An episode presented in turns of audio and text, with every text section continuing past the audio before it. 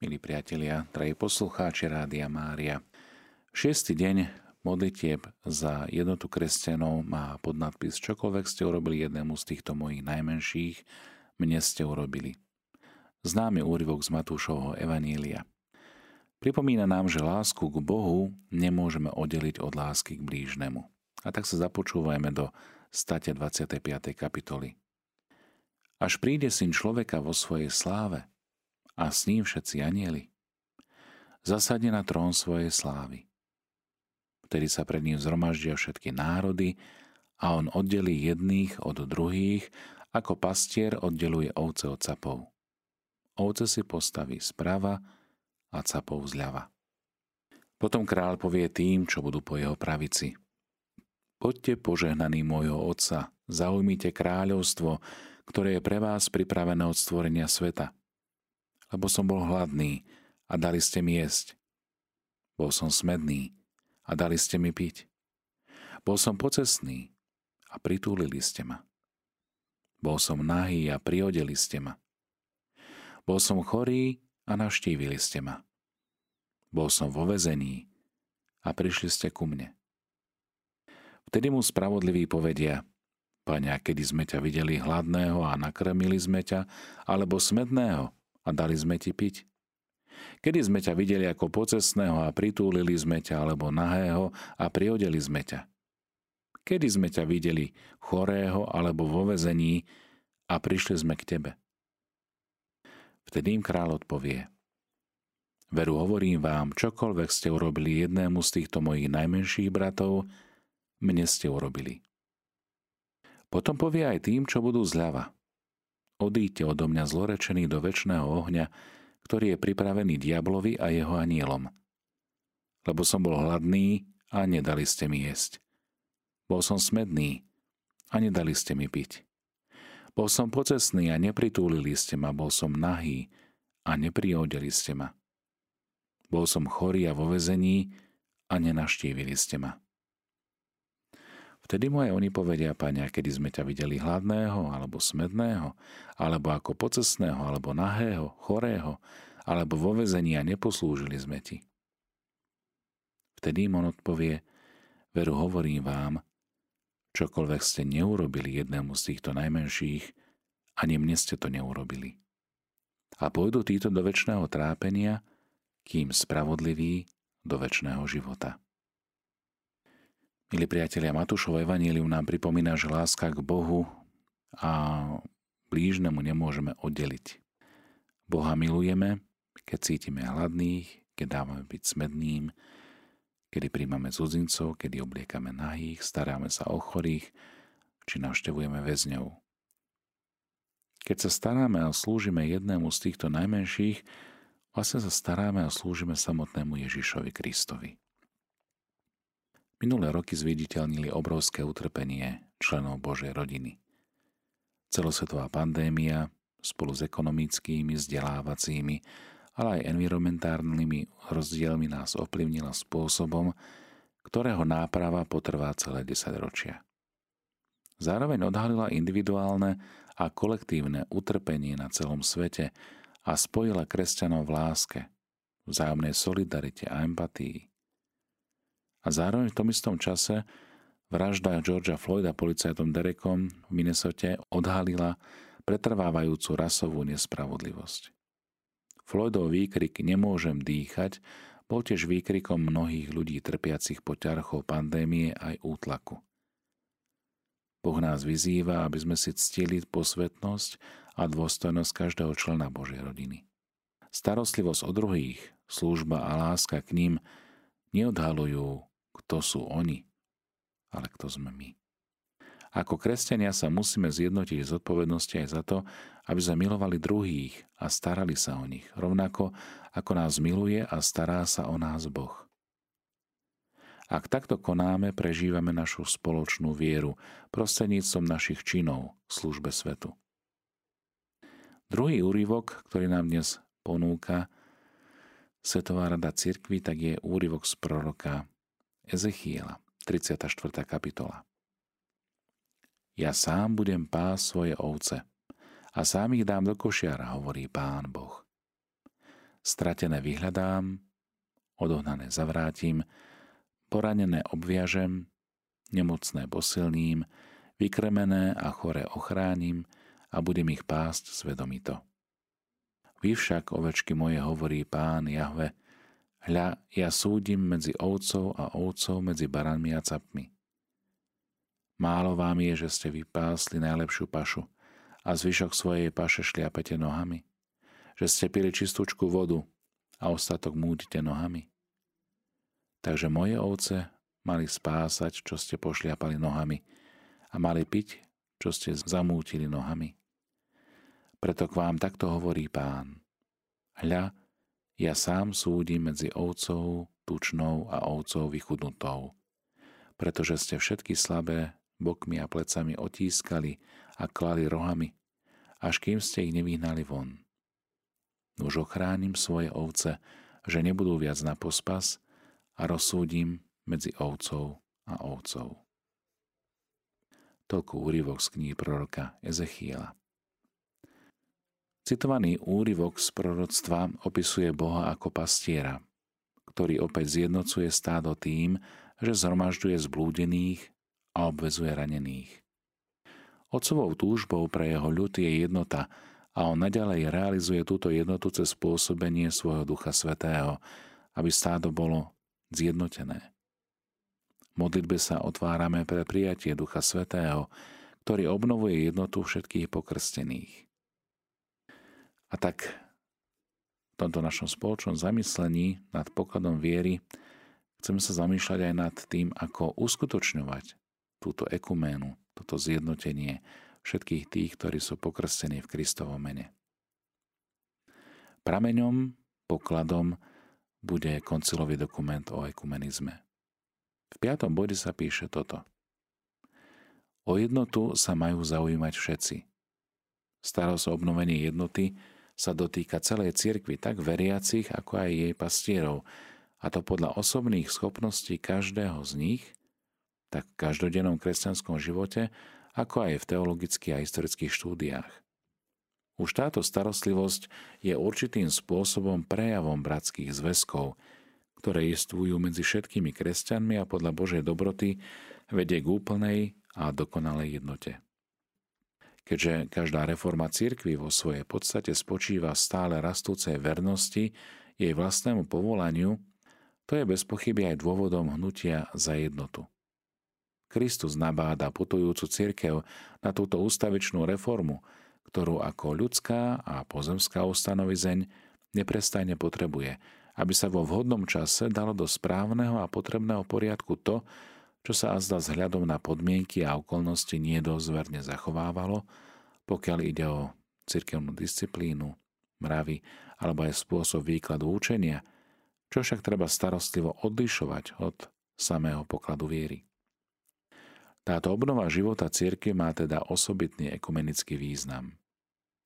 Rozličné spôsoby, ktorými sa už uskutočňuje, ako je napríklad biblické alebo liturgické hnutie, hlásanie Božieho slova a katechéza, či apoštolát lajkov, alebo aj nové formy zasveteného života, manželská duchovnosť, učenie a činnosť cirky v sociálnej oblasti treba považovať za záruku, ale aj predzvesť budúceho vývoja ekumenických úsilí. A tak sa dostávame k obráteniu srdca. V bode 7 sa píše toto. Pravý ekumenizmus nejestvuje bez vnútorného obrátenia – Túžba po jednote totiž vzniká a dozrieva v obnovenej mysli, seba zapierania vďaka veľkodušným prejavom lásky.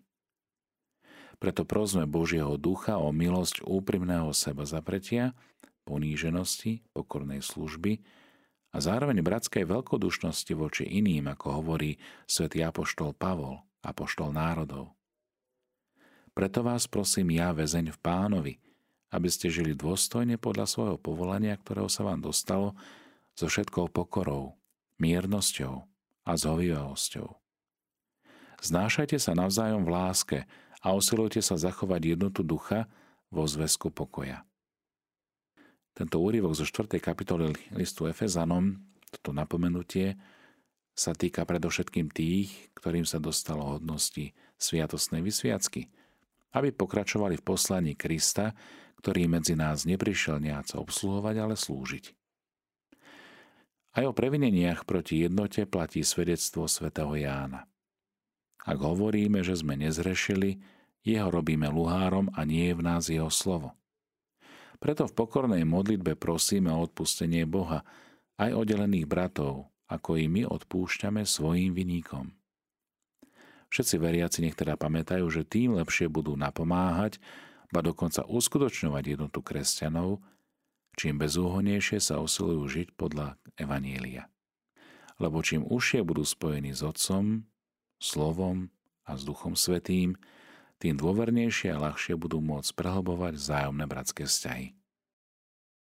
Spojenie v modlitbe a v obrátení je krásnou výzvou na to, ako nasledovať pána Ježiša, ako vytvárať jednotu. Keď sa pozrieme na ekumenické úsilie, tak vidíme, že toto sa veľmi pekne spája.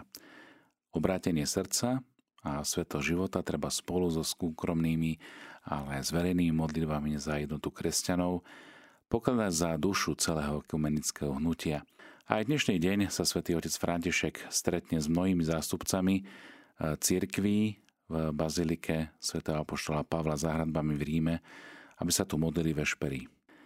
Preto aj zvykom je katolíkov, že sa často spoločne modlievajú za jednotu cirkvy, za ktorú sám spasiteľ vrúcne prosí Otca v predvečer svojej smrti, aby všetci boli jedno. Pri niektorých zvláštnych príležitostiach, ako sú pobožnosti za jednotu a ekumenické stretnutia, je dovolené, ba priam želateľné, aby sa katolíci modlili spoločne s oddelenými bratmi. Takéto spoločné modlitby sú dozaista veľmi účinným prostriedkom na získanie milosti a úprimným prejavom záväzkov, ktoré spájajú katolíkov s oddelenými bratmi. Lebo kde sú dvaja alebo traja zhromaždení v mojom mene, tam som ja medzi nimi. Myslím si, že aj vo viacerých farnostiach, všade tam, kde nás počúvate, sa dejú takéto ekumenické pobožnosti. Aj v našej farnosti Dunajskej Lúžnej máme dnes takúto pobožnosť, kde sa stretneme so zástupcami Evangelickej cirkvi Augsburského vyznania, aby sme spoločne obracali svoj zrak k Bohu, aby sme čítali z Božieho slova, cítili sa Jeho slovom a zároveň sa modlili z jedny za druhých, za to, aby sa naplnilo to tie slová, ktoré hovorí Ježiš vo večeradle. Aby boli jedno, ako sme my jedno. Spoločnú účasť na svetých veciach však neslobodno pokladať za taký prostriedok obnovenia jednoty, ktorý by sa dal uplatniť bez rozlišovania. Túto účasť podmienujú najmä dva princípy – ten prvý je vyjadrenie jednoty cirkvy a účasť na prostriedkoch milosti. Z dôvodu vyjadrenia jednoty je spoločná účasť pravidla neprípustná. Preto milosti, potreba milosti, ju niekedy odporúča. O konkrétnom postupe majú rozhodnúť vrchnosť, biskupská vrchnosť, ktorá nech berie do úvahy všetky miestne, časové a osobné okolnosti, ak nerozhodla ináč podľa svojich štatútov biskupská konferencia alebo samotná apoštolská stolica. Treba tiež poznať ducha udelených bratov. Na to je potrebné pravdivo a dobromyselne uskutočňované štúdium. Katolíci náležite pripravení sa majú čo najlepšie oboznámiť s učením, s dejinami, s duchovným a liturgickým životom, s náboženskou psychológiou a kultúrou oddelených bratov. Na to sú veľmi užitočné stretnutia za účasti oboch stránok – aby rokovali najmä o teologických otázkach ako rovný s rovným, pod podmienkou, že tí, ktorí sa na nich pod dohľadom arcipastierov zúčastňujú, sú naozaj odborníci. Z takéhoto dialógu jasnejšie vysvetne aj to, aký je skutočný postoj katolíckej cirkvi. Týmto spôsobom možno lepšie poznať i zmýšľanie oddelených bratov a primerenejšie im vysvetliť našu vieru. Spôsoby a metódy, akými sa vykladá katolická viera, v žiadnom prípade nesmú byť prekážkou vzájomného dialógu s bratmi. Bezpodmienejšie treba jasne vyložiť celú náuku cirkvi. Nič nie je také vzdialené od ekumenizmu ako práve falošný irenizmus, ktorým sa narúša čistota katolíckého učenia a zatemňuje sa jeho pravý a nepochybný zmysel. Zároveň treba dôkladnejšie a presnejšie vysvetľovať katolícku vieru, a to formou a rečou, ktoré môžu dobre porozumieť aj oddelení bratia. Okrem toho nech katolícky teológovia, ktorí sú verní učeniu cirkvi, pri skúmaní Božích tajomstiev pokračujú v ekumenickom dialogu spolu s oddelenými bratmi s láskou k pravde, s pokorou a kresťanskou láskou. Pri porovnávaní náuk nech nezabúdajú, že jestuje poriadok, čiže určitá hierarchia práv katolického učenia, lebo ich súvis so základom kresťanskej viery je rozličný. Takýmto spôsobom sa pripraví cesta, ktorá pomocou tohto bratského súťaženia bude všetkých podnecovať do hlbšieho poznávania, ale jasnejšieho vyjadrovania toho nevyspytateľného tajomstva a bohatstva, ktorým je Kristus sám. Nech teda všetci kresťania vyznávajú pred e, národmi svoju vieru. Vieru v trojediného Boha, vo vteleného Božieho Syna Ježiša Krista, vykupiteľa a pána – a nech spoločným úsilím vo vzájomnej úcte vydávajú aj svedectvo o nádeji, ktorá nesklame. Keďže v týchto časoch sa rozvíja veľmi mnohostranná spolupráca, či už na sociálnom poli alebo iných rovinách, všetci ľudia sú pozvaní spolupracovať, najmä tí, ktorí veria v Boha a predovšetkým všetci kresťania, lebo nosia Kristovo meno. Spolupráca všetkých kresťanov je živým vyjadrením spojenia, ktoré už jestvuje medzi nimi a stavia do jasnejšieho svetla tvár Ježiša Krista, pánovho služobníka. Táto spolupráca sa v mnohých krajinách už nadviazala a treba ju stále zdokonalovať, najmä v krajinách, ktoré sú dejískom či už spoločenského alebo technického rozvoja. Či už pri správnom hodnotení dôstojnosti ľudskej osoby alebo napomáhaní dobrodení mieru, pri uplatňovaní evanelia v sociálnych oblastiach – či poznášaní vedy a umenia kresťanským duchom, ako aj pri všestrannom liečení neduhov našich čias, ako sú hlad, pohromy, negramotnosť, bieda, nedostatok bytov a nespravodlivé rozdelenie dobier. Pri tejto spolupráci sa všetci kresťania, všetci veriaci v Krista môžu naučiť, ako sa lepšie zájomne poznávať, ako si vážiť jeden druhého a ako tak pripravovať cestu zjednotenia všetkých kresťanov. Milí priatelia, chodiť v pokore s pánom vždy značí putovať k prijaťu slobody, ktorú on otvára pred všetkými ľuďmi. Dnes, keď sa zaoberáme touto myšlienkou, slávime tajomstvo boja za slobodu, ktorý prebieha za každým tam, kde sa zdá, že útlak, predsudky a chudoba sú neznesiteľné. Na rezolútne odmietnutie prijať neludské príkazy a podmienky, ako boli tie, ktoré dal faraón pôrodným babiciam z otročeného hebrejského ľudu, možno hľadiť ako na nepatrné skutky, ktoré však často prispievajú k slobode v našich spoločenstvách. Pomáhajú lepšie prežívať dar nádeje, ktorú Evangelium ponúka všetkým ľuďom, ktorí sú rôznymi spôsobmi väzňami nespravodlivých štruktúr. Ako putovať krok za krokom z nespravodlivej diskriminácie a nespravodlivých praktik slobode, to nám ukazuje aj rozprávanie o Ježišovom stretnutí so Samaritánkou pri studni. Všetci dobre poznáme tento evaníliový úryvok. Je tu žena, ktorá chce najskôr spochybniť predsudky voči sebe a tak hľadá spôsob, ako zmierniť starosti, ktoré ju v živote ťažia. Toto je východiskom jej rozhovoru s Ježišom. A Ježiš s ňou začína rozhovor, pretože potrebuje konkrétnu pomoc, je smedný a pretože obaja narážajú na spoločenské predsudky, ktoré túto pomoc problematizujú, pred ženou sa postupne otvára slobodný život.